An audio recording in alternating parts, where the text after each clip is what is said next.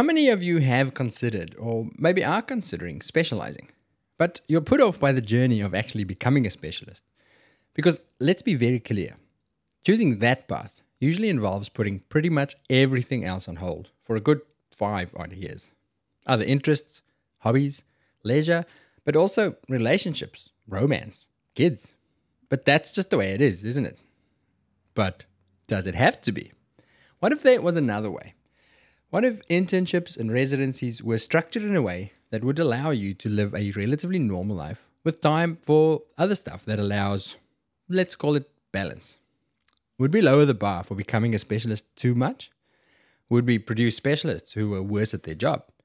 Dr. Anna Dengate is a medicine specialist, and she is convinced that there could be another way. And in this conversation, she helps us to explore these questions. Anna's career journey has been a bit different to the norm. After graduating from Sydney Uni in 2008, her path meandered its way through several roles. Intern, wife, resident, PhD candidate, unfinished, general practitioner for a while, a member of the Australia New Zealand College of Veterinary Surgeons Small Animal Medicine, mother of one, founding partner in a specialist hospital, fellow of the Australia New Zealand College of Veterinary Surgeons in Small Animal Medicine, mum of two, and resident supervisor. Most recently, Anna has been providing specialist medical and ultrasound services to local general practices through her business, The Vets North. And she provides ongoing learning opportunities to a wider group of vets with teaching in ultrasound and online medical round sessions. She's also working on some incredibly cool stuff around social impact through a social impact fellowship, as well as working on ways to integrate people with disabilities and from traumatic backgrounds into the animal care industry to increase diversity and inclusion in our profession. What did we say at the beginning of this intro? What if there was another way, right? By the way, if any of this gets you excited, let us know and we'll put you in touch with Anna or check out what she's doing at vetsnorth.com.au. In this conversation, we chat about what these different ways could look like, how Anna made it happen for herself, and we take detours into how and why the predictors of success and longevity in a career don't necessarily match up with what we select for and train for. We talk about the importance of getting to know yourself and creating a career path that fills your bucket, finding a balance between pushing yourself enough for growth without reaching breaking point, and much, much more. Before we jump in, we're doing a bunch of fun live sessions over the coming weeks and months. We're talking live podcasts, a session on AI in the vet profession, and a conference in the snow. I'll tell you all about these at about the 20 minute mark of this episode, or you can just check out all the links in the show descriptions. Okay, Back to Dr. Anna Dengate.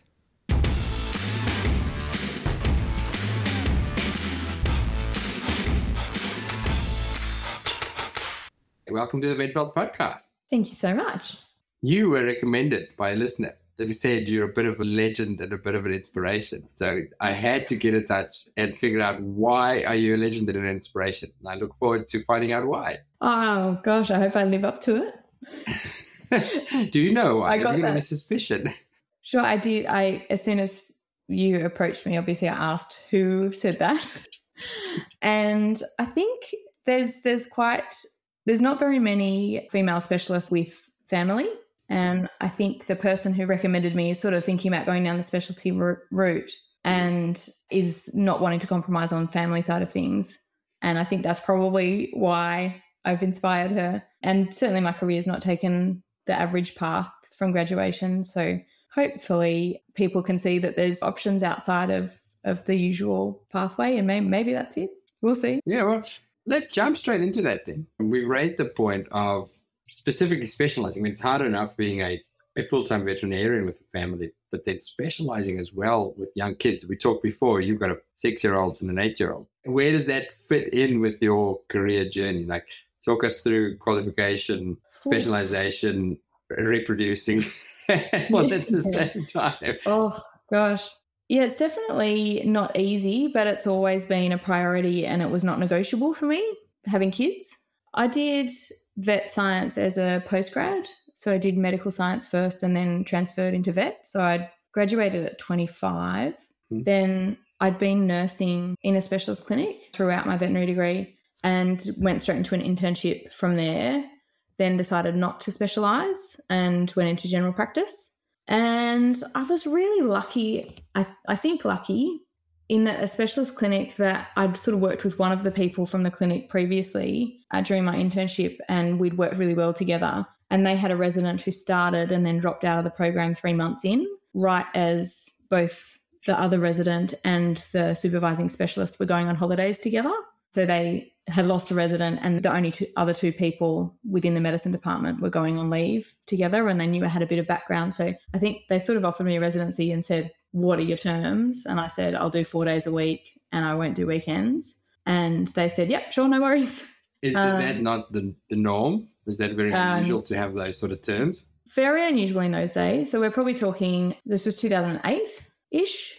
Yeah. And the conditions typically with private practice residencies in Sydney, there was like one come up every two or three years, and they were five days a week and they were 16 hour days, and you worked every other weekend and you were on call all the time. So they were pretty atrocious conditions, which wasn't really it just wasn't really doable in my life. So I think I was just really lucky that they really needed someone with a little bit of background and enough to get to work independently off the bat. And so ended up ticking the residency box working with them and they were they were a really nice group of people. Um, so glad I did it.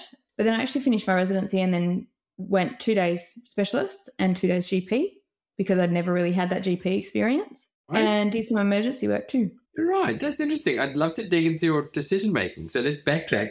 So internship was the internship with a view of specializing, or was it just looking around and deciding what you want to do? Like, did you did yeah. you set out on your internship thinking, mm, I think I might want to specialize? Yes, I I would say yes, absolutely. I had some really good role models in the clinic that I started my internship in, and then as that my internship unfolded, the clinic sort of broke down, and I lost a lot of my kind of the people who were really mentors to me.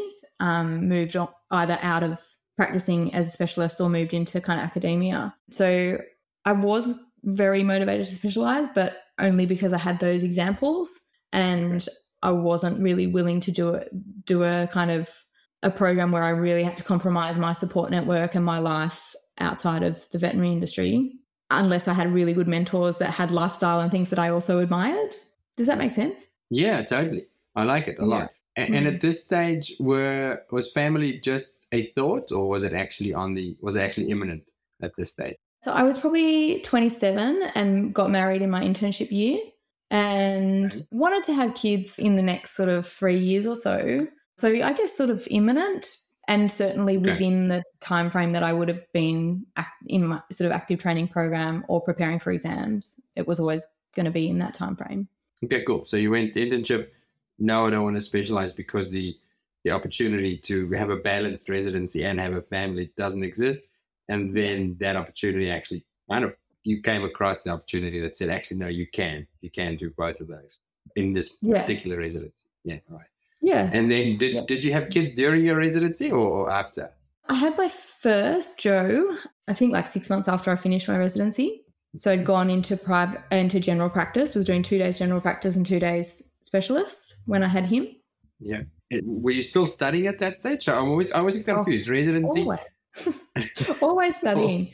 Oh. Uh, yeah. So I finished. Uh, the way that sort of uh, the private practice residencies worked at that point, you didn't really do your research during your residency because you didn't have time, and mm. you didn't really study during your residency because you were flat out meeting your clinical requirements, caseload, and things. Right. So I sort of did my research articles, like um, published my papers and things. You had to publish three papers at that point in the two years after my residency, and still studying throughout that time, getting ready for exams, and then went into had Joe when I sat my membership exams. I took maternity leave and study leave at the same time, and then sat my mm-hmm. fellowships the year after that. So you were studying memberships and then fellowships with that what one one to two year old baby on board. Yeah.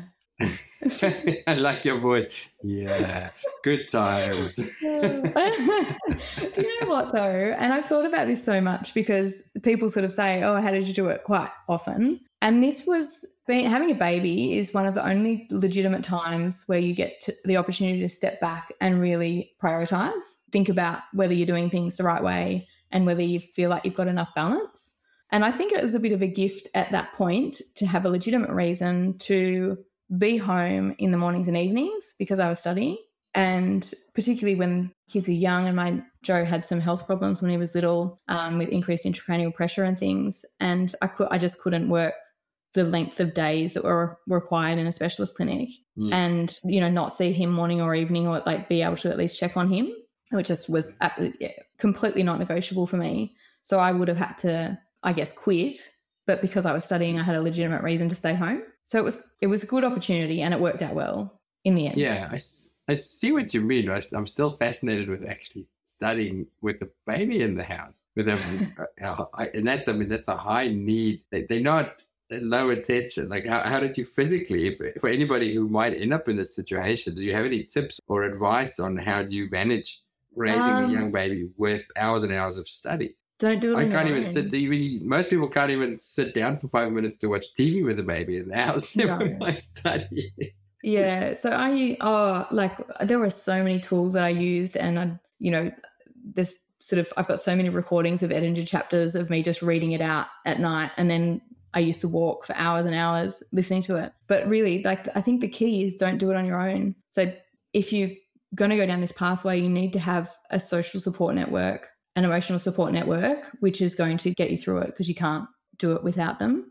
And I'm lucky in that my husband's really supportive, worked full time as well, but weekends and things, like I'd sort of start studying in the evening or start studying at 5 a.m. and then we'd sort of do shifts and he'd take Joe out for the whole day in the pram, just walk laps so that I had the day to myself at- home with my books and stuff. Both sets of parents, my husband's parents and my parents, are pretty involved in the kids' lives and would take them for two hours at a time here and there or full days once it got to crunch time and stuff. It's Mhm. there's no way you could do it on your own. Jeez, it's still. And what about sleep? Did you have a good sleeper at least? Because that's the Um, other thing. If I, I think of the amount of sleep that you have to survive on, and then trying to actually use your brain with something useful. Yeah. So they were again sort of valuable lessons you learn in the process of doing tough things. So because of my son's neurological problem, so he was born with a fused skull. It's called craniosynostosis, and he had to have a skull reconstruction when he was just turned one.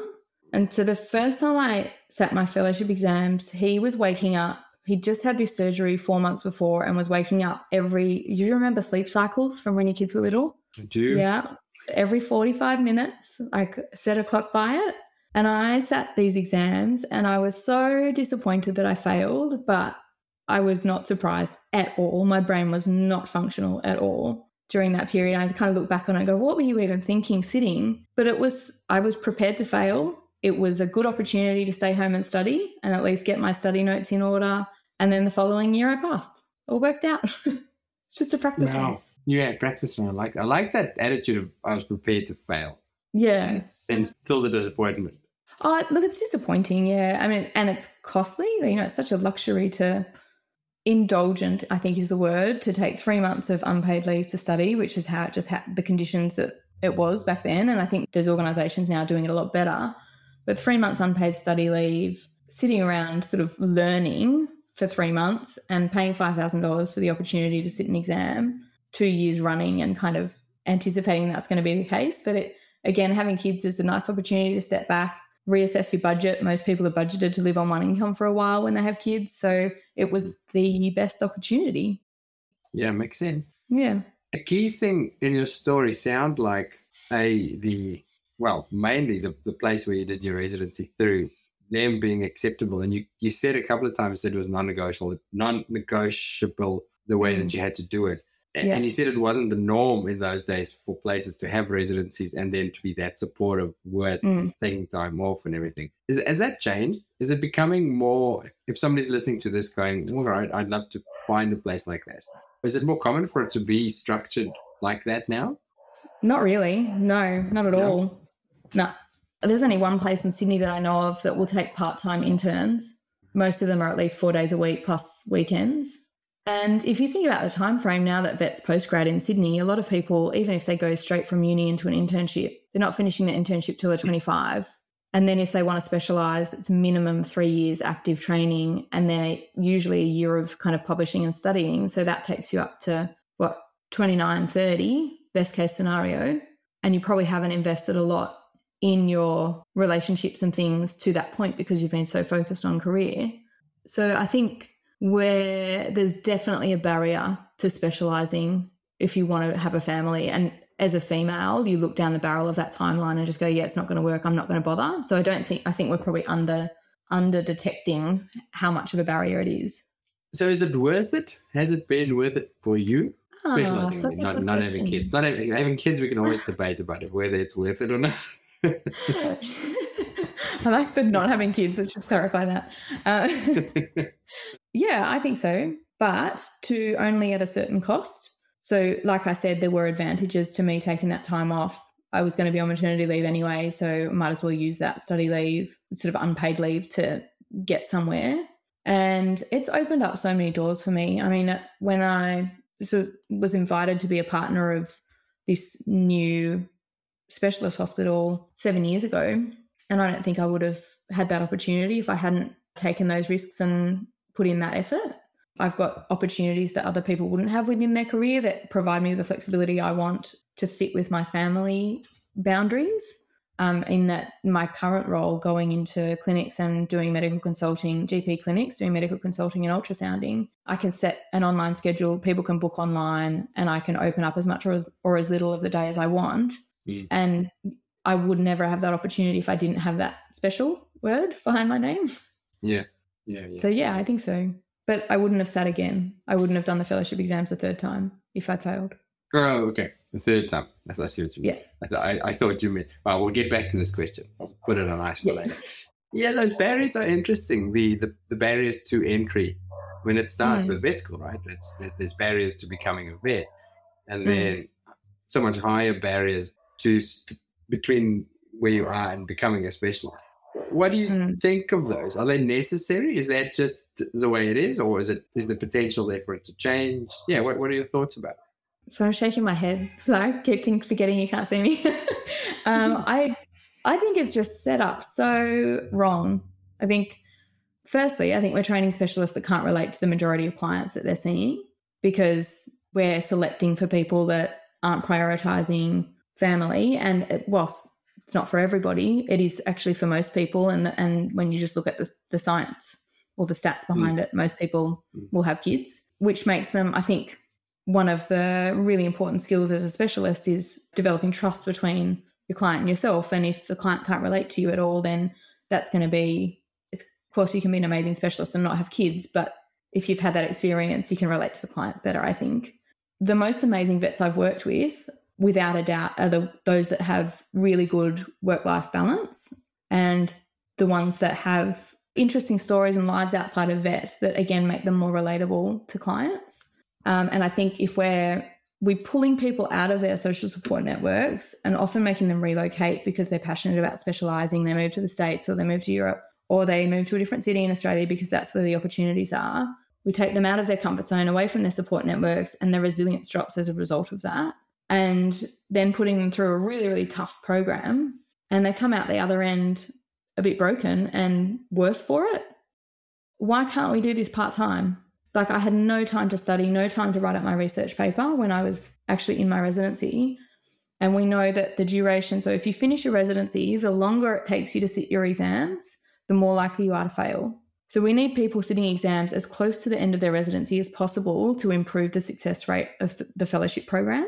And yet we've got this structure that doesn't let people do those things concurrently. But if we had people in clinic part time and working flexible hours on research and study the rest of the week, then they're going to be better specialists by the end of it. They're going to pass with a eh, with higher pass rate of exams and they're going to have more balance and be more relatable for clients and peers and more resilient because it's not easy.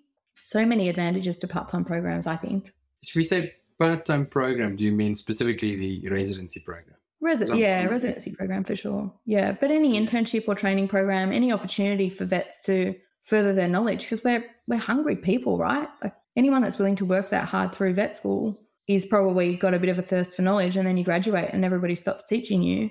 But if we've got internship programs that could be two days a week and people could still maybe do general practice two days a week, but feel like they're advancing their knowledge in a certain field two days a week, the veterinary industry would be better for it. The patients would be better for it, surely. So would you have a, how do you envisage it, a, a longer residency program, but integrated into that some of the research and the other stuff that you talk about?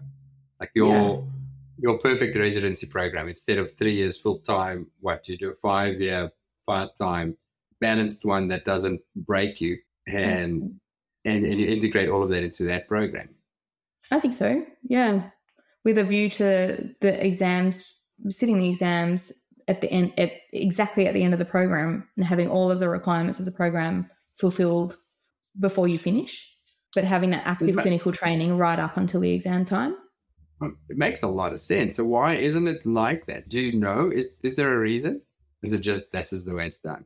Oh, I think unfortunately, I think it's the people that are running the programs, people that don't prioritize balance and family. Okay, so it's an all in. It's, it's sort of like, yeah. well, if you're not all in with us, if you're not like us and all in on this thing, then this is probably not for you. And th- go do yeah, something else. So. Is, is that sort of the the culture? Yeah, and I think that's the culture in a lot of specialist clinics, particularly in internal medicine. I don't know if it's a sort of personality type or like the, the people that are providing the training are sort of training people to be like that. But the culture of very long days everywhere I've worked and most people I've spoken to, people staying back, perfecting their records and making sure the cases are tied in a bow. And it's just not, it's not how, how cases work, really, is it? Yeah. I really like this. This is really insightful because um, what you described then is probably why I didn't do it. Wow, because I'm, I'm, like everybody, exactly as you say. You're a curious person. You like science. You want to be better at what you do, and I often just, well, right at the beginning, just looked at the specialist journey and just went, no, nah, that mountain's mm. too high, too high mountain. Balance exactly as you say. I have a wife that I like.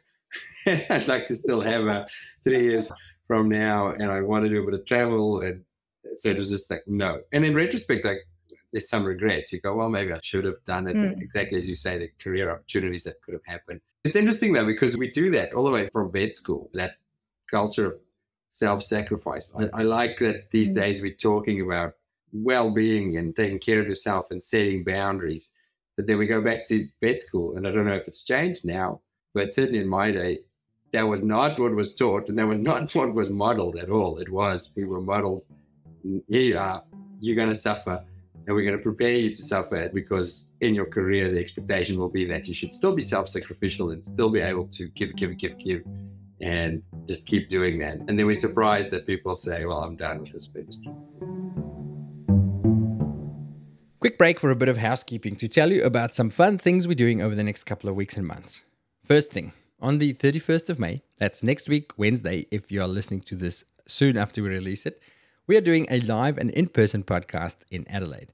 The team from Vedi, those are the guys who figured out a way to tie your patient data, including lab testing, to your patient's existing microchip. They've booked us an awesome pub venue in the heart of the city, and we, that's myself and Gerardo, are sitting down with the phenomenal, no bullshit super coach Alison Lambert from the United Kingdom to pick at the loose threads of this profession and see where it leads. And we'd love you to join us if you are in Adelaide to ask your questions and contribute to the conversation. It's a free event, but spots are limited, so click on the link in the show description to register your spot. We're doing prizes for best questions and comments, so bring your loudmouth comments and your heckles with you, please. Gerardo loves being heckled. We're also broadcasting this live, so if you can't be in Adelaide, register on the join online link that we'll put in the show description as well.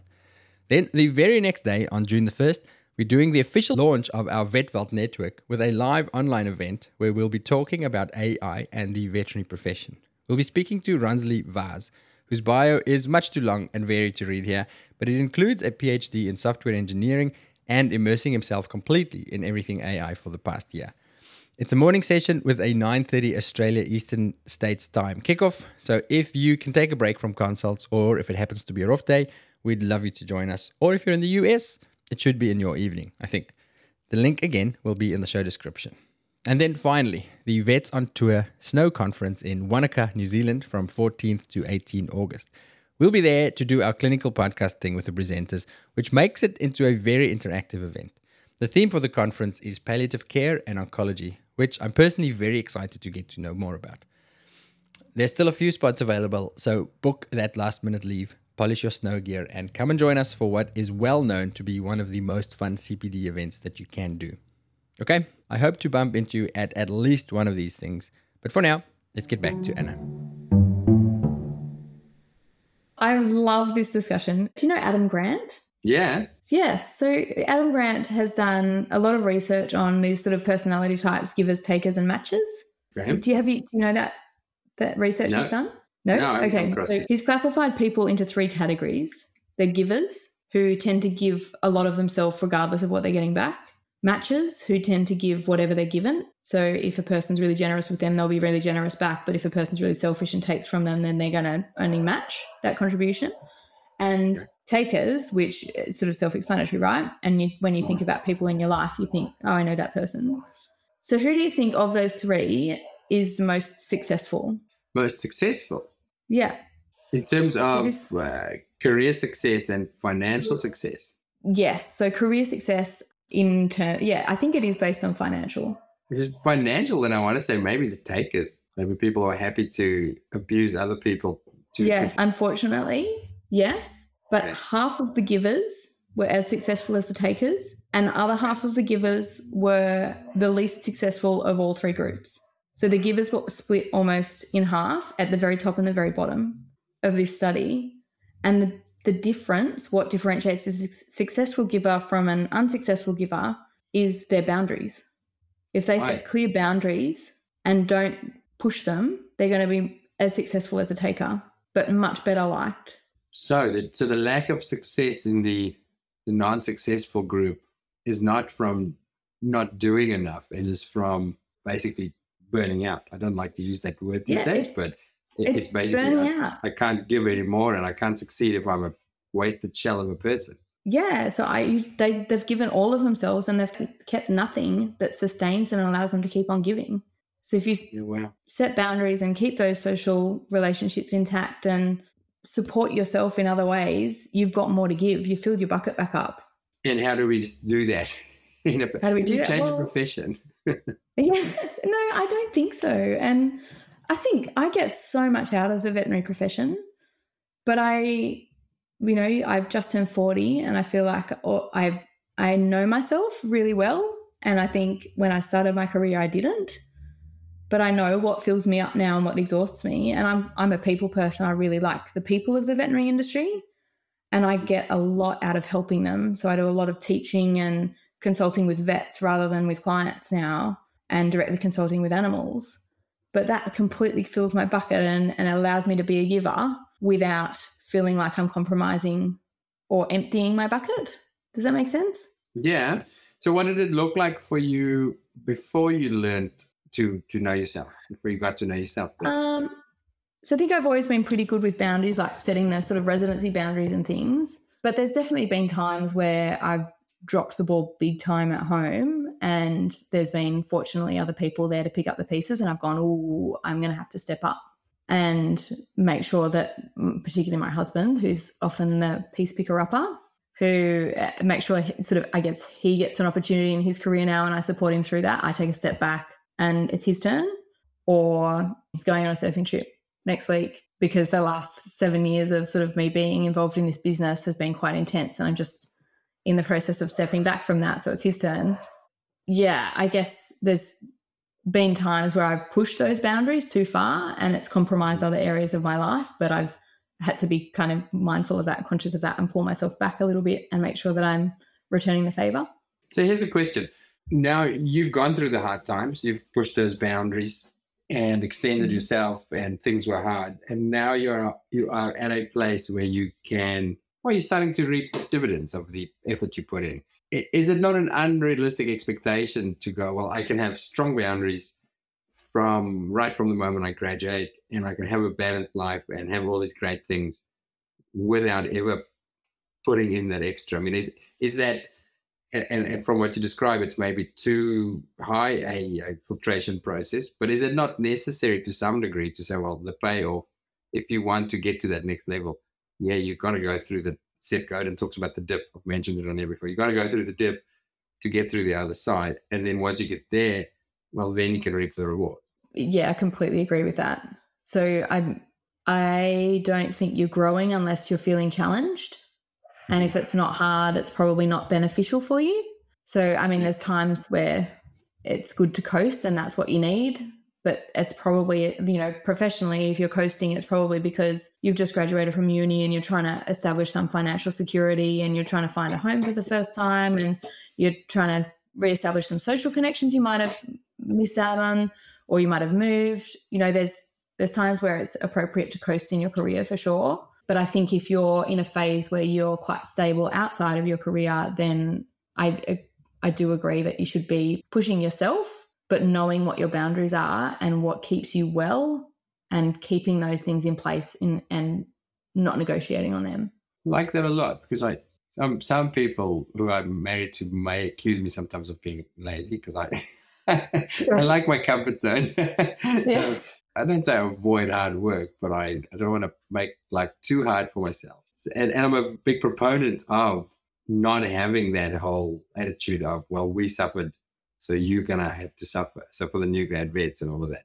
But then I do sometimes worry that if, if it's too easy, like can we make it too soft and too easy, or can the expectations be too high from people coming into the profession or early in the profession to say, well, we have all these conversations about wellness and balance and supportive workplaces. At what point, I don't, I don't I'm, I'm wary of saying even saying this. At what yeah. point is it is it too much? At what point do we go, well, it's it's people's expectations of what they're going to get coming straight out the door in terms of work life balance, in terms of earnings and all of that are too mm. high and to their detriment in the long term potential. Oh, I, I, I, like, but I like you sort of gave the answer that says, no, it has to be a little bit hard sometimes, but with yeah. boundaries. I think, and I think that's where we fall down sometimes as we, in the past, it's been no boundaries. Yeah, it's hard and it's going to keep being hard and it's hard until you I don't know, until you learn how to live with it or until you leave? Yeah. I think that's such a hard question because I do think that the veterinary industry needed a big shift for sure. Do you agree? Yeah, yeah, hundred percent. It needed to kick up the ass. That's that's why I started a podcast. Like I, I, was miserable being yes. a vet. I would have left if I had another opportunity. Yeah, and you say that you're, you know, not a big fan of hard work, but you're doing something quite innovative and different which probably requires a fair bit of research. And whilst it might be suited to your strengths and not particularly challenging for you, it's still hard, right? Yeah, yeah, yeah. No, I tease. I'm not. Yeah. I'm not lazy. no, I didn't think so. Yeah, I look. I've spoken to the new grads that you know you just to them and go, "I cannot cut out for this. You're never going to make it." But yeah. I think there's roles for those kids. Kids. God, I just got old just then. Um, you know, the new grads because I go into about probably 35 GP clinics. And within that spectrum, there is a job for every new grad that I speak to. And there's some clinics that I don't know how they make any money, but they do four consults a day and they sit around studying and they have lunch all together. And it's like, it's so peaceful and lovely. And that's, that's just how they run. And there's new grads that would thrive in that environment. And then there's new grads that are bored out of their head in that environment. And I feel like picking them up and swapping them and putting them in better environments. But because we're such small businesses and these kids don't know what they're getting into, they take the job that they're offered and they they don't know what their strengths are. They don't know if they're great consultants. They don't know if they want to be surgical vets. They end up in the wrong environment and then going, well, the veterinary industry is not for me. But there's so many options. How does one get to know oneself? How did you get to know yourself? Oof, oof. I made lots of mistakes. yeah. That's probably not far off it. I just try things sometimes without necessarily thinking them through and realize that it didn't work for me. And so, as an example, I specialized not really being sure if I wanted to be a GP. I, I actually was leaning much more towards GP and fell into a default path that felt like a good opportunity. And I learned that I'm, medicine is definitely my niche. It really just makes sense in my brain and it sits well, and I find it easy to explain, which means that I sort of can work well with vets and clients. But what if I could have been a great surgeon? Who'd know? Going back into GP, I I actually found out that I pass out in surgery, and I'm I'm glad I made that made that decision to try it. But that's sort of, I guess, the way that you learn about yourself is you put yourself in situations that challenge you, and then you go, well, that didn't work well, or that did work well, and maybe I'll go down that path next time rather than trying to go down that path. Don't you reckon? Yeah, I, I, I like that a lot. It is very much a, you know, I spent a long time thinking about, well, what else can I do? What should I do?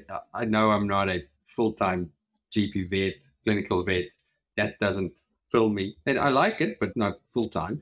And and then I think I over overthunk overthought. What's the word for? Over, overthought it way too much for five years and trying to imagine what else or what else I should do. And I think a lot of us do the mm. same when it comes to specializing or whether to try something. Should I do it? Shouldn't I do it? Try and think of all the pros and cons and and work it out in your head. But often you don't know until you try. So exactly as you say, do I hate being a vet? I don't know. Maybe it's this job. Try another job. Try a different mm. job. Try a different clinic. Try a different. Try specializing. Try an internship. And and if you're not sure, then try it. And if you hate it, then stop doing it. And there you go. Lesson learned. Well, I hate this. I often say to people, in every situation, in every every job, and every thing that you do, look for the lessons. And often the lesson might just be, oh, I hate this. it might be the only thing that you learn, but it's yeah. still it's a valuable lesson and that's that's not a failure that's just getting you know i think that's vets tend to sort of you know get to the end of a job and they're so bitter and twisted and they hate everybody and they feel mm. terrible about themselves because they've been working in an environment they're not suited to and it's really bad for their self sense of self-worth and self-esteem and it's terrible for their future employment but actually if they could just take the emotion out of it and say actually i just don't like consulting for 12 hours at a time it's a lot of words and i don't have that much in the tank i want to go to a vet clinic that consults for four hour blocks and does procedures for the rest of the day. So you get a bit of a break from talking, stuff like that. Or I pass out when I do surgery and I should just do the talking. Yes, that's me. yeah. So how did you not know that you passed out in surgery at, until oh, years after qualifying? Did you not I have did, the experience? You, you do this, okay? I thought I thought it was just because I was standing really still. I'm better when I'm doing surgery rather than when I'm assisting. But I um when I was a specialist nurse, um, must have been like my third or fourth day in this specialist clinic. I scrubbed into a spinal, and it was the first time I'd scrubbed in in this clinic. I'd worked in general practice nursing before, but it was the first time I scrubbed in, in this clinic, and I'm holding the retractor, and I just dropped. I dropped backwards, not into the patient, but they were so short staffed that they made me scrub in another three times before uh. I called it. I remember as a student as a student coming into surgery, you know, we had a very old school, harsh surgeon lecturer, and he, yeah. he looked at me. Uh, he looked at me going pale and he said, If you're going to faint, please faint backwards. No, no empathy or sympathy or anything. Just like, please just don't fall onto my patient. yes, and uh, when we prepared for this, and I asked, What do you like to talk about and what do you think about our profession? You used the words, the sentence negativity bias and how it affects resilience in the industry. Mm. Do you want to expand on that? What what is negativity bias? So negativity bias, the way I understand it, is our propensity as a species to focus on the negative things and ignore all the heaps and heaps of positive things. Is that accurate? And, and if so, yeah, how does it, apply in our profession that bothers you? Um, I think when I wrote that email, I'd just been kind of battered by so many clinics going, oh, we can't get staff and we can't do this and we can't do that. And it's so hard and we're, you know, business is dropping. And I just had kind of been really um, overwhelmed with this attitude of this is a terrible industry. So, negativity bias, as I understand it, and it's certainly not my field, but is that, you know, once you hear or see something negative, and a lot of the media social media, LinkedIn, AVA press releases, and things like that are very much there's a staffing crisis, you know, quite dramatic wording, uh, vet clinics closing, people sort of hearing about, you know, not being able to staff nursing shifts and having to close clinics early and the impact on revenue and things like that. But once you're in a mindset that that is the state of affairs in the industry, it's all you can see. Mm-hmm. And, you know, I had a couple of clinics that we're saying, oh, we just can't find staff. It's a disaster. We're having to close at five. We're normally open till seven thirty, and you know this is so bad for business. I said, oh gosh, where are you advertising? Oh, there's no point advertising because there's so many ads out there. And I was just like, really? You can't say you can't get staff if you're not even trying. You're literally just taking your ad down. So this sort of self, uh, that negativity bias is just that self perpetuating attitude within a group, which is only going to exacerbate the problem. But particularly, you know, the people that were complaining to me were the business owners. I want to just sort of take a step back and just, as a, you know, I've just been a partner and, and running a practice for the last seven years. We're working in an economy proof industry that's not replaceable by anything else. Their vets will always exist. They're completely required in so many different areas. And we're surrounded by really good people. And most of the people that get into veterinary science and stay in veterinary science are really purpose driven people who are motivated to look after animals. And they're definitely out there.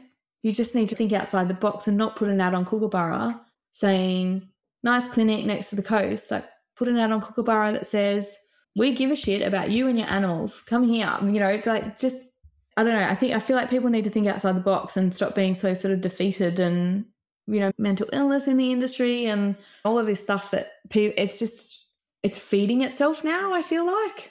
Yeah, they talk about the echo chamber, isn't it? Where you mm. where you hmm. create an enclosed space, and we all say say the same thing, and it means you just hear the same things back being reflected back at you.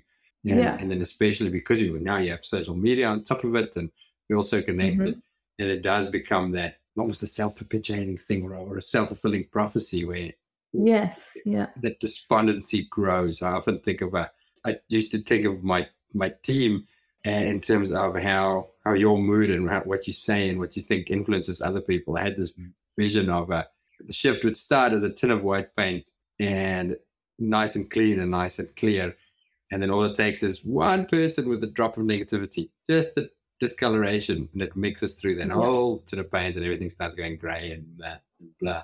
And it's the same definitely for the profession as well. Look, it's yeah. challenging. I, I, I, agree with you. And I, I ran mm-hmm. a business and it was hard, but it was successful and I found ways to do it. But now I don't and things have changed. So I'm I'm loath to make to make comments and, and judgment and say, well, you'll be able to do it. I don't own a clinic in this current environment. So I, I think mm. it is hard. But I agree. I think just focusing on all the negative things is not going to help anybody. What are the solutions? How do you get out of that? Have you got any insights on how to shift from um, that mindset of, oh, this is so bad, for me, to problem solving mode? Oof. Gosh, that would solve a few problems, wouldn't it? If I had some solutions to that. I think, well, I think a lot of it is the echo chamber. And I think any organization that are an authority within the veterinary industry. And, and I'm using the word organisation loosely, but it, even the Australian Veterinary Network on Facebook, I think, are very influential. Mm. And I think any organisation that are a source of information need to be really responsible about how they're providing that information. And, you know, journalists are quite bound by how they talk about mental ill health. In there's there's a lot of science behind the terminology you use, the way that you speak about it and the balance between kind of stories regarding recovery and positive outcomes having been through that process, which Facebook and, and less kind of structured organizations aren't using those same guidelines. Do you know what I'm referring yeah. to when I say that? Have I worded yeah, that? Yeah, hundred percent. I actually heard a thing on the um, on Triple J the other day on the mm. what's the new I'm on Hack where they talked about a phenomenon that psychologists are seeing where people are coming in saying, "I think I have this condition," and then they'll say, "Why do you think that?" And they'll say, "Well, I'm seeing all these um, TikTok videos of people talking about it, and I have those symptoms." Yeah. And then they do a full assessment, and they go, "Well, they yeah, there are some of those things that align with what you do and who you are, but no, you don't have the diagnosis." And yeah. people are almost a bit upset. They're like, yeah, "Yes, I do, because I see it everywhere around, and I do." I, yeah. That did make me wonder: uh, Do we do the same thing? talk about burnout, burnout, burnout, and we talk about it on the podcast. Mm-hmm. More to more hopefully to clarify what exactly it is, rather than to contribute to the echo chamber. But burnout or compassion fatigue, and we all talk about it and talk about it, and then it's that same thing of, well, I feel like that sometimes. I must be burnt out, or I must be name your. Yes, yeah, and and that's health. a negative thing. But actually, sometimes I come home at the end of the day exhausted, but quite satisfied from having mm. been busy. I've learned something. I've interacted with someone that was really rewarding and you know, might have said I did a great job or something, you know, being exhausted isn't necessarily a negative thing. Yeah, I like that. It's it's a shift. It's a you agree that, and this is not always easy, and sometimes I'm wary of trying to dress up genuine negative emotions and negative experiences with the silver lining, just to trick yourself into keeping going. But I feel like shifting from that negativity bias because that's your default, because that's the way we are mm-hmm. made to look for the problems to get out of that is a conscious effort of thinking, okay, but is that really true? Ask the question: Is what I'm feeling is that the truth or is that a feeling? And if it's Yeah. if it's not the truth, then what is the alternative? And and Mm. I like that what you say. Sometimes when you're tired at the end of a long day, I know that um, when I did night shifts in my old business, these and I did really long night shifts, and at the end of the shift, I'd be knackered, and it would have been a rough night and dramas and client dramas, Mm. and I'd feel that feeling of I'm so done and Yes. freaking clients and blah blah blah. I'd sit there. And then I would take five minutes before driving to go, okay, well, is that actually true? So, I, especially that thought with ah, these clients, you know, these people are they're stupid sick animals. I'm so sick of them. And then I'd go, Mm. okay, in my head, who did I see last night? So 12 patients. Let's go over the clients associated with those patients. Okay, there was the standout asshole who shouted at me Mhm. because he didn't have money. So that Yeah. is coloring my mood, majorly shifting me. My negativity bias is triggered in a big way. Then I had maybe six neutral people who were just there. They were Mhm. there. They didn't complain. They didn't I'm fantastic. And then I had a handful of people who were great. Who were like, yes, whatever Mm. you think. Thank you so much for helping us. And then you go, well, that's like 90% positive or neutral and 10% negative. Why am I so focused on the negative? And I think it works in so many other ways to go, well, I feel this bleh, negativity. Is it the Mm. truth? What's the other view on this? Does that make sense Yeah. to you? Yes, completely. And then I think at, at the end of that process, I think the next step is why am I so overwhelmed by that? You know, I objectively looked at that and that is that was a small part of my night. Why is that so over, overwhelming? Why was my bucket already empty when I went into that conversation? And have I not had enough social time? Have I used up all my words for the night already? Or am I in a job that requires me to talk more than I have words available to me? And you know are you have you given yourself enough sleep have you exercised are you eating well you know all of the other things that give you that ability to cope with the difficult parts it's making sure that you've got that balance i think as well as start shifting your mindset and being a little bit more objective about those emotions That's excellent. And and on the same topic, and I'm going to steal Gerardo's idea here.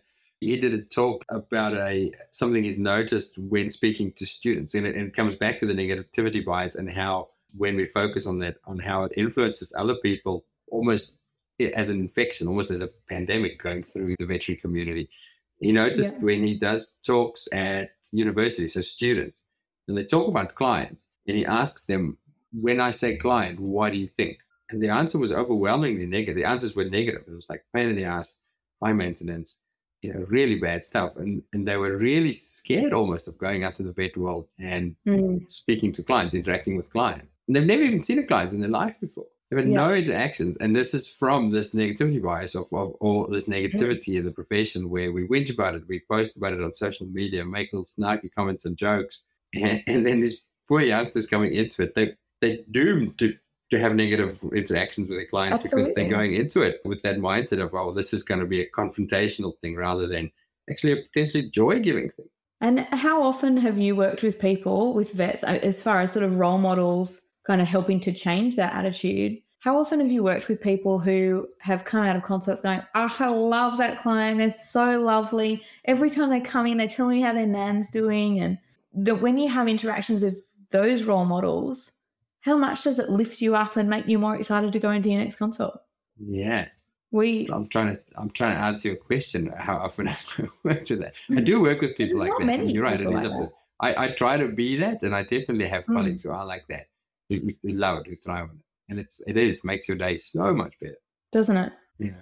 I think I read a lot on resilience since having kids and what Mhm. it takes to build resilience and stuff like that. Have you read a book called The Resilience Project? No. It's cool. It's really good. Um, but gratitude is practicing, he calls them the GEM principles gratitude, empathy, and mindfulness are the three sort of key ways of building resilience. This is a great book. I'm going to plug it big time. Yeah.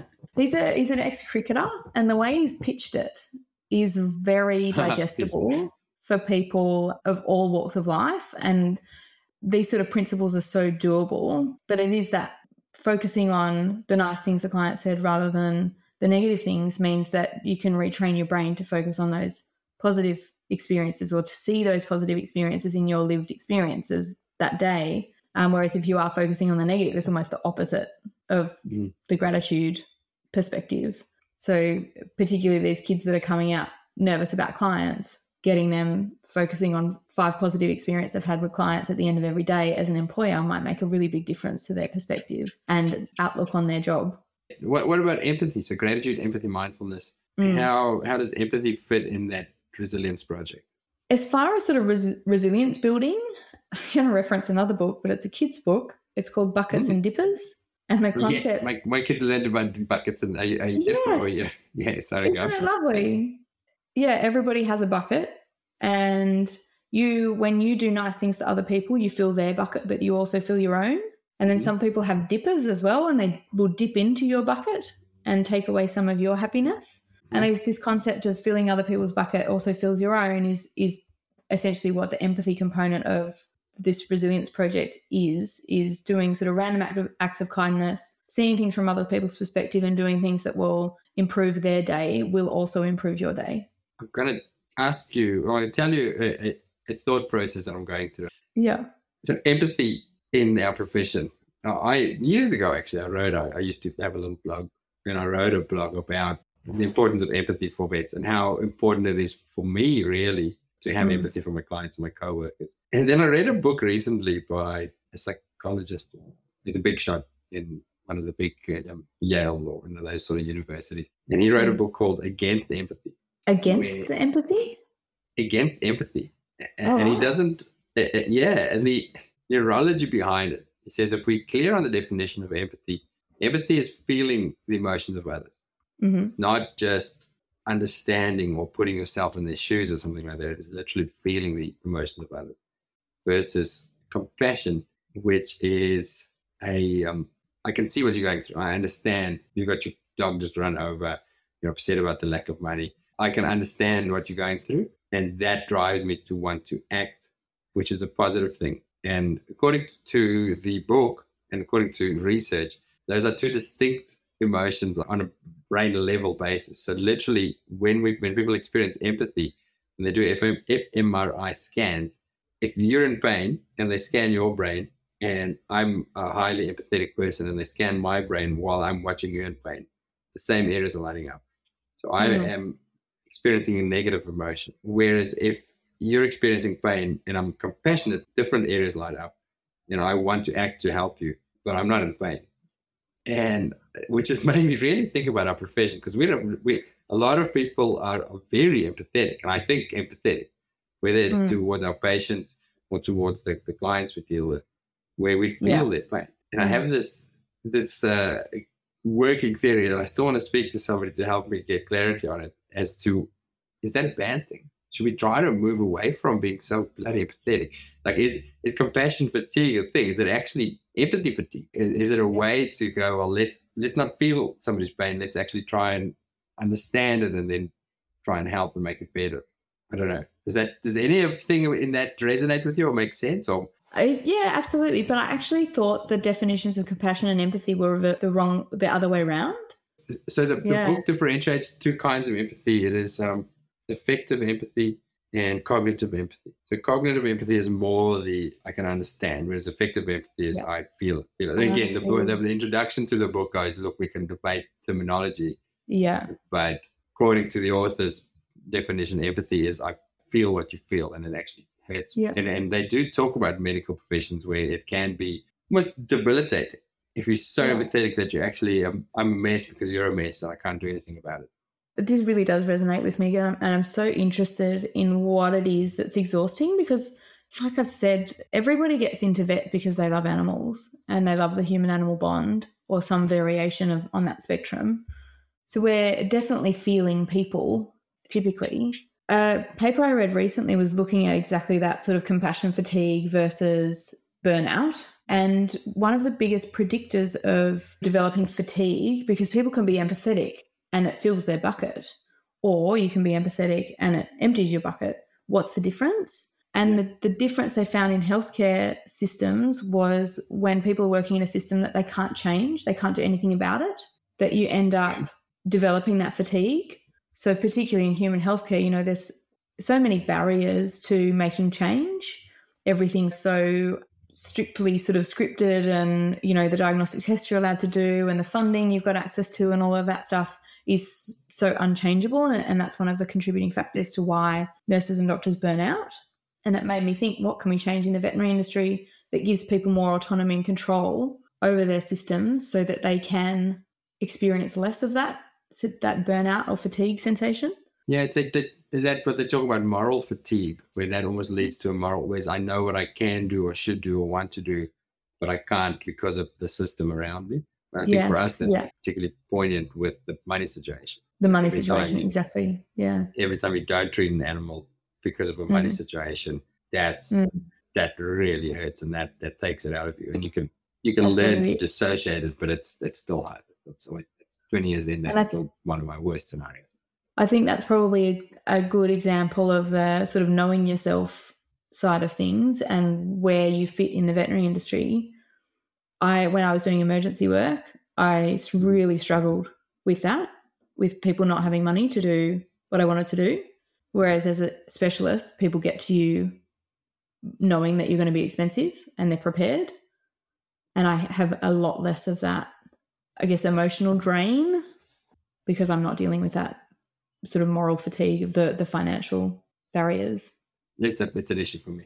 I had a very um, fun interaction with a guy the other day who, um, and maybe it's a good discussion to have. It does, I don't want it, to sound like a like a show of conversation, but I can I can talk about how again how I played mental games with myself to to make a situation much better and much less morally draining for myself.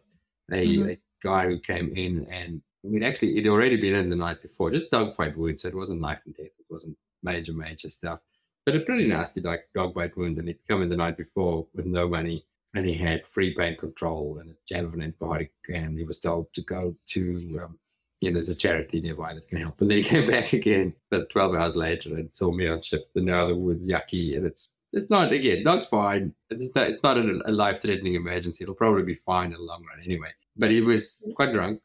And the note said he was quite drunk the night before. Uh, So immediately my hackles are up. He came in with with the two neighbors of his who were sober and quite nice. They were there to help him, and he was quite. He was like, "Well, you got to do something. Her guts are hanging out, and the guts were Oh, out." Nothing, nothing, nothing dramatic. But he was getting quite confrontational. I was trying to be nice and trying to be nice, and I examined her and I said, "Look, wait, this is what needs to be done. Ideally, I'd like to knock her out and do the whole wound clean, but at a minimum, we need antibiotics. We need a clean. We need antibiotics." Yeah, long story. I won't go into all of the details, but when I sat down with him, he started getting really agitated. He was like, and I gave him a really bare bones estimate for if we're going to do what I want to do. And so I kept it really quite cheap, and I gave him the mm-hmm. number. It's like, how the classic, how much? Oh, you guys are unethical, and can't you mm-hmm. just? And he did the whole, he did the whole thing, trying Yeah. to guilt me, and how, why can't we just this? And I could feel the rage building up inside me. And, that comes to that mindfulness that's part of the the, Yeah. the resilience project, right? As I, I recognize that I'm getting furious, and we're about to start it's shouting at this guy or telling him to get fucked or something. Because I actually, I actually, we, I found expired meds and stuff, and I said that we can give this for free. So I tried to find a solution, but he was being a knob about it. Mhm. But that was the key thing: is recognizing oh, I'm getting so angry, I'm going to shout at him. And then I switched to call it empathy or compassion. I thought, hang on a minute, let me think about. It. And I, I Right. thought about this guy that he is he's drunk in the middle of the day. He was drunk last night, so he clearly has an issue. It's clearly major, major problems in his life. He's being a complete asshole, but there's probably a background story for it. Mm. And just recognizing that and just trying to see that perspective, I, I could literally feel my blood draining out of my face and getting a little bit calmer. We had a long, long, nice discussion. I told him he was an asshole, and he actually really liked that.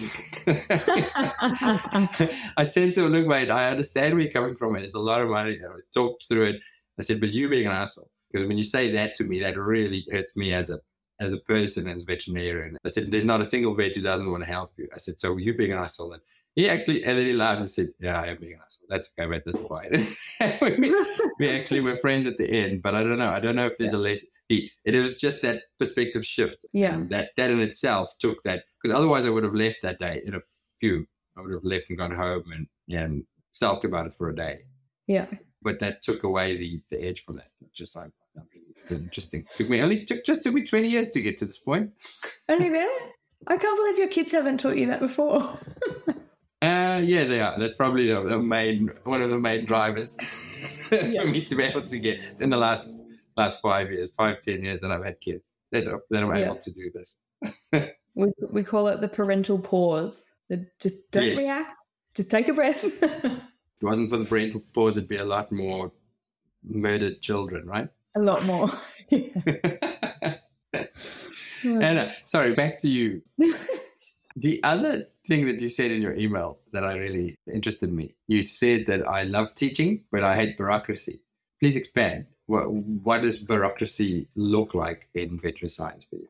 to me, it's making a process that should be simple, complicated for the sake of being complicated. So, unnecessary paperwork and unnecessary sort of, like, as an example, I run a very small, so there's four employees and myself, mobile medical consultancy business, and we go into 35 vet clinics. To meet our workplace health and safety requirements, I have to document the fire escape exit plan for every single one of the 35 clinics we go into. So I'm not fulfilling my requirements as an employer if I don't do that.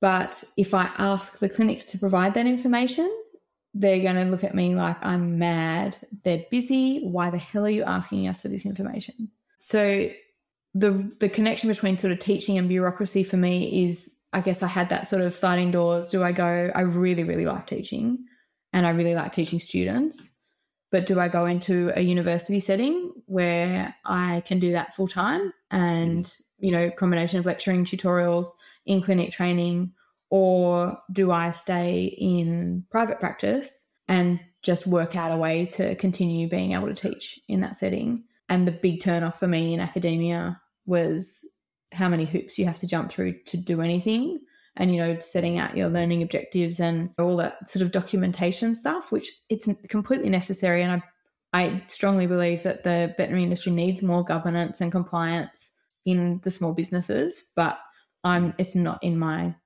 in my dna to be that person Yes, I, I concur. I often think about this sort of stuff. I, I have friends who work in you know mining or engineering or things like that, and I look Oh, at all, yeah. the, all the red tape and the bureaucracy, and I just go, "Oh, my word!" I'm so glad that, that we don't have too many people who police us. We get police that check, but it's a lot of it is up to well, you're intelligent people, don't do dumb things, please. don't do dumb things we say yeah don't do dumb stuff ddds at home At home, is that one of your your home? yeah yeah just just don't do dumb stuff I don't think that's but it's yeah it's not that simple It's not that simple, right? no.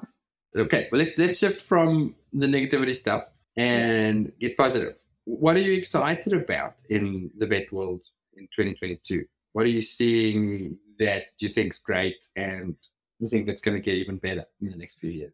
I'm interested in the impact i'm not sure whether this is actually sort of happening yet but i'm excited to see small business owners getting some more leadership training and being more responsible employers, starting to seek out kind of benchmarks for salaries and starting to pay a bit more attention to culture as we get more data on the positive impact it has on business performance. And I guess sort of the business side of the veterinary industry kind of progressing. And Mhm. I think from a kind of clinical side, um, more people, you know, I do so many ultrasounds as part of my job, more people getting comfortable doing ultrasounds and the opportunities that that provides our patients and clinicians to keep on learning. It's such a nice thing to sort of like, yes, I found the adrenal, you know, there's it's just really objective. I'm improving in this. And it's nice to see people getting excited about learning again. How about you? What about me? Yeah. I, I've said it before. I often think because I do the podcast and I speak to all these incredibly motivated, driven people and leaders and practice owners who do things right, I, I feel like I maybe live in a bit of a bubble where, the, and I also the company I work with, very progressive and very, the, the clinical shifts I do for AES, they very much Yeah. team focused and wellness focused and trying. But nobody's perfect, but I feel like there's a lot of momentum in the, in the right direction. So I, I feel like it's great. It's heaps better. I've been in it for 20 years and things are just constantly getting better and better and better. But then I have Mhm. conversations sometimes with vets that are, you know, employed vets in different parts of the world, and and it's certainly still not fixed. Like there's certainly No. still a lot of the same old stuff out there that I experienced 20 years ago. But I, I'm generally optimistic. I generally feel like it is becoming a, a better and better profession to work in Mm. Yeah, for the reasons that you mentioned. We, we're growing up as a profession. It's no longer one dude who can do whatever he wants with his team and, and not give a shit about their work, personal well-being. There's a lot of stuff Mm. that's heading in the right direction. Mm. And then, yeah, the ongoing learning, that's been a big shift for me because I, I did get blase about my knowledge sort of 10 to 15 years in. I went, nah, I've been in it long enough. I, I know what I'm doing. And then sort of kind of stopped enjoying the work. And Mm. not stopped enjoying it, but it becomes less enjoyable when you're stuck in those ruts. And then through Mm. doing the clinical podcast, just the ongoing learning, just just realizing, wow, there's a lot that I didn't know. And it's actually rather than being a chore, it's actually really fun learning new stuff Yeah. and it, it makes those shifts just so much more fun if you well if you know your shit right if you, feel competent and confident works just so much more fun because you are staying up to Mhm. date and you, you don't have this thing in the back of your head going well probably about 10 years behind on what's new in this or i've never quite fully never quite fully understood this disease but we'll just sort of do the basics and Yeah. pass it off to somebody else so yeah Yeah. So I'm going to add to my answer actually. Um, Yeah. I'm really excited to have technicians coming through. yeah veterinary nursing pool. Yeah. I think there's there's always in this in Australia, vets are always doing a little bit of nursing, Mm-hmm. and nurses are requiring a fair bit of training on the job, and there's not that many clinics that can provide that really. And I'm mm-hmm. excited to have people kind of spanning that gap so that vets can continue to learn and bring the techs with them. You can bring the nurses with them, and we can all kind of start moving on.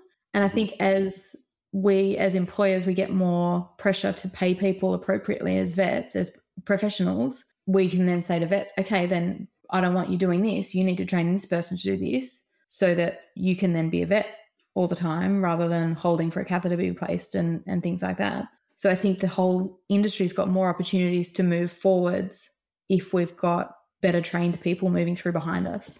Absolutely. There's a, a small part of me is resistant for selfish reasons because a lot of those things that you do, and again, after 10 years, it becomes more mundane, but it's kind Yes. of fun to do some of those things. And, Yeah. and a little part of me doesn't want to give it away. This is where you go, okay, well, I, so what am I going to do? If you go doing all the fun stuff, I'll do surgery and then I'll just do all the thinking and I'll sit at the computer because I do.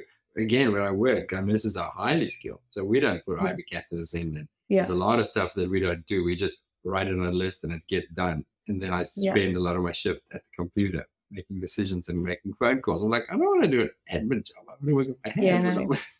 That's what I that's what I think we should be training our nurses in client calls, consultations. And then you can learn to do endoscopy or surgery or another hands-on.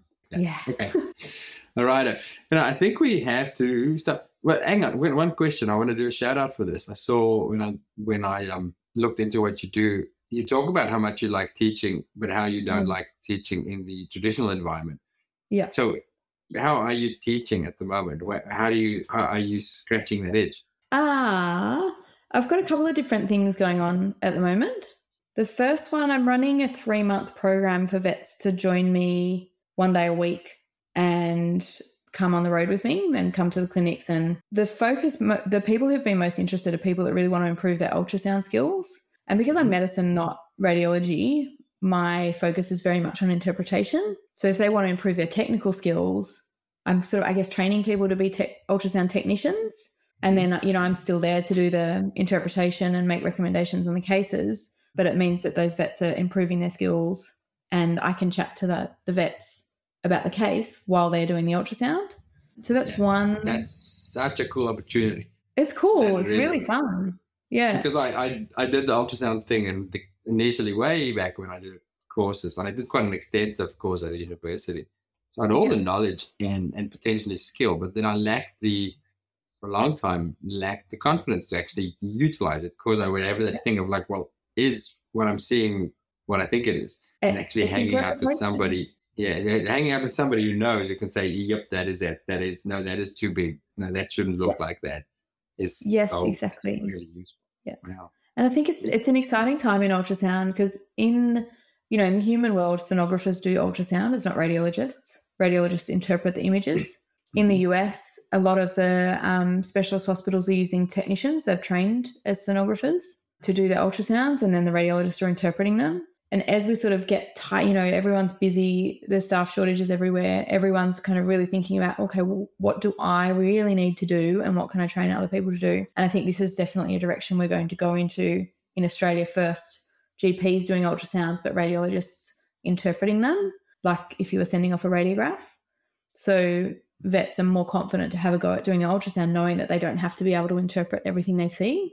They just know which Mm. pickies to get and they can send them off. And then the other the other thing I'm doing teaching wise is again focused around ultrasound, but um, doing workshops in clinics to train clinics on their equipment and know the limitations of their equipment, know the cap- capabilities of their equipment, how to adjust it and things to get the most out of it, and train them to do sort of emergency point of care ultrasound and a full abdo scan using those sort of there's a consensus statement on the way out which Mhm. says what images and videos to get for somebody else to be able to interpret your scan so training people to get those pictures essentially That's very useful. And then you do, you run like these online. Um, what are they?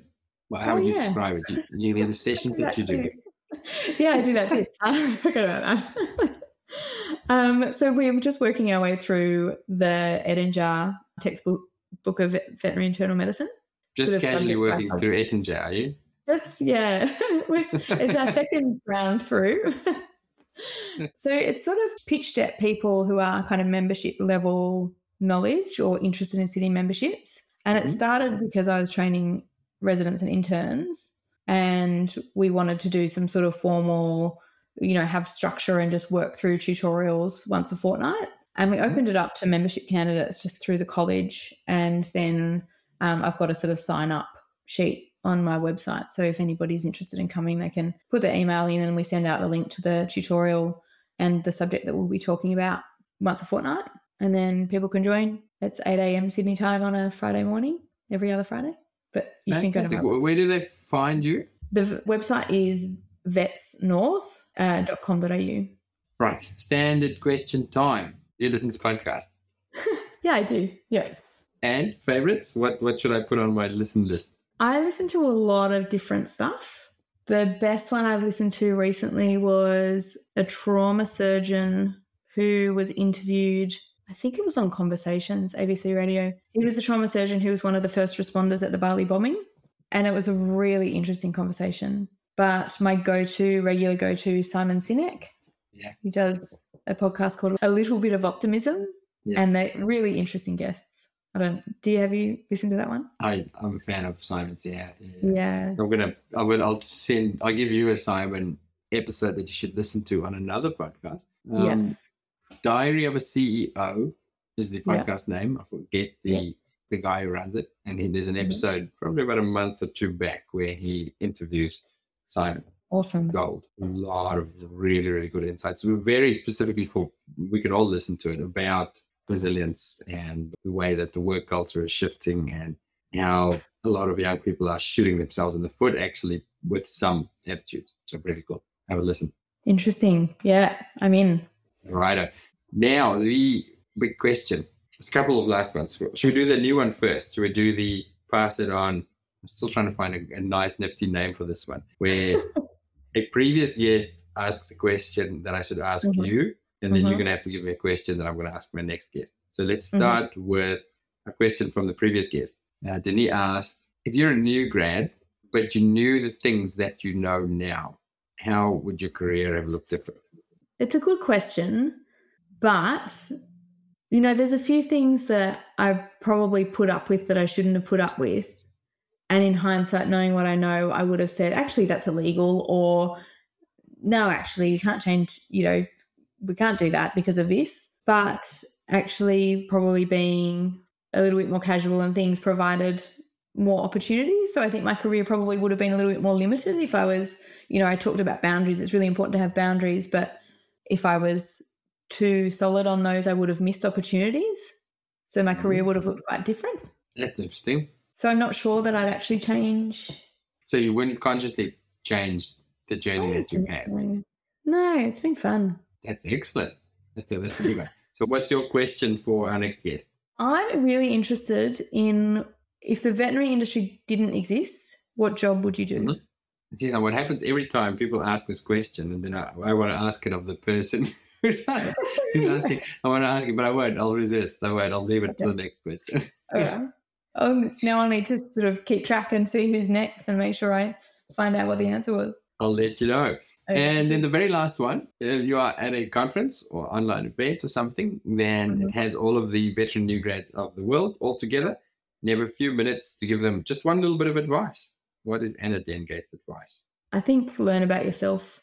Make sure you know yourself and keep tabs on yourself as you grow and change and different influences, different priorities in your life. I've I have a habit every six months I do a personal strategic weekend and I take myself to a hotel for a night and I Mhm. sit down and work out what my what my priorities are, what key relationships I need to maintain, and what review whether I'm doing a good job on them, both professionally, personally, um, what I believe in, what my values are, and just make sure that I'm staying kind of on track.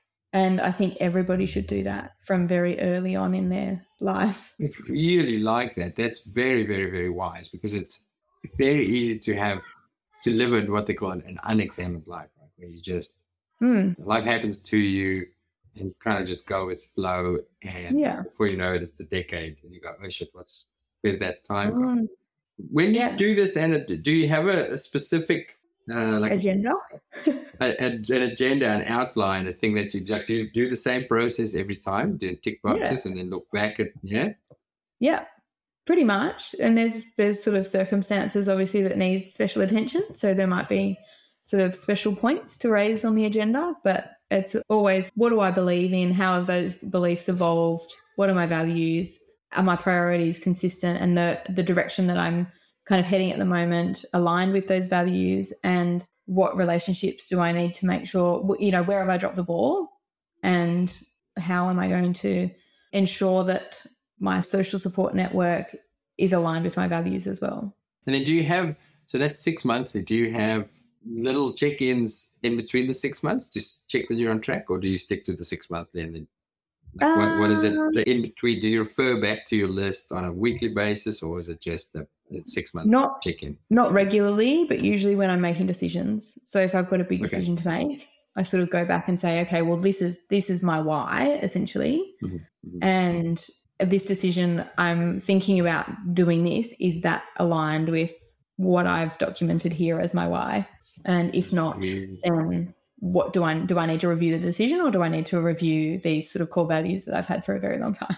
It's probably that's not very cool values. really really cool i'm just so so impressed that you can have a night away from kids in a hotel and not just get drunk and watch netflix that's the biggest achievement That's the reward after I've got worked my way through the agenda. okay. You're like a five minute tip, tip, tip. Everything's good, bad is good. Yep, good. What's on Netflix? So We've got to have a 2 p.m. check in so that by 5 p.m. I'm done. okay, sweet. Anna, that was so lovely to chat to you. Thank you for, for your time. I, I love it. I love the, the insights. Um, was there anything else that we missed out on that you'd like to mention, or have you had you got it off your chest? No, oh no, I could talk for hours. This was lovely. Thanks.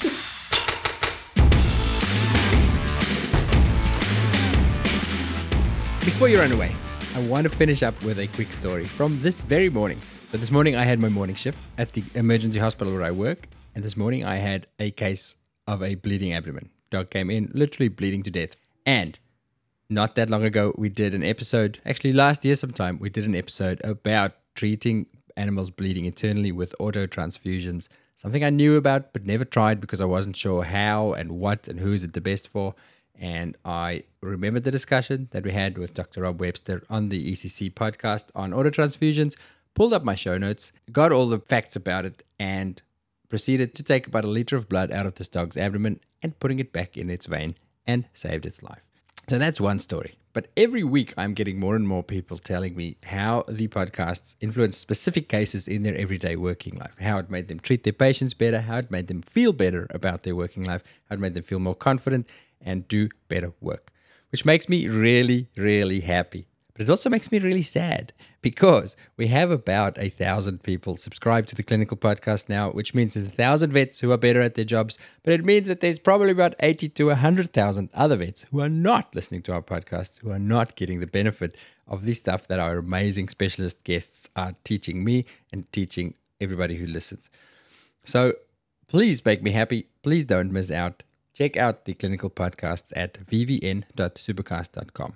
Beyond the podcasts, we also back these up with fantastic clinical show notes, which are all the highlights, all the practical tips that you need to remember when you get that bleeding patient early in the morning, one year after you listen to the podcast, you can go back and look for those. We've now put these on a very cool network that is completely searchable. So this morning I went into the app and I went to the search bar and said auto transfusion, and it popped up with four episodes where we've discussed auto transfusions with the associated notes. So I can quickly scroll, find what I'm looking for, and jump in and get the work done. Go and check it out. First two weeks for free at vvn.supercast.com.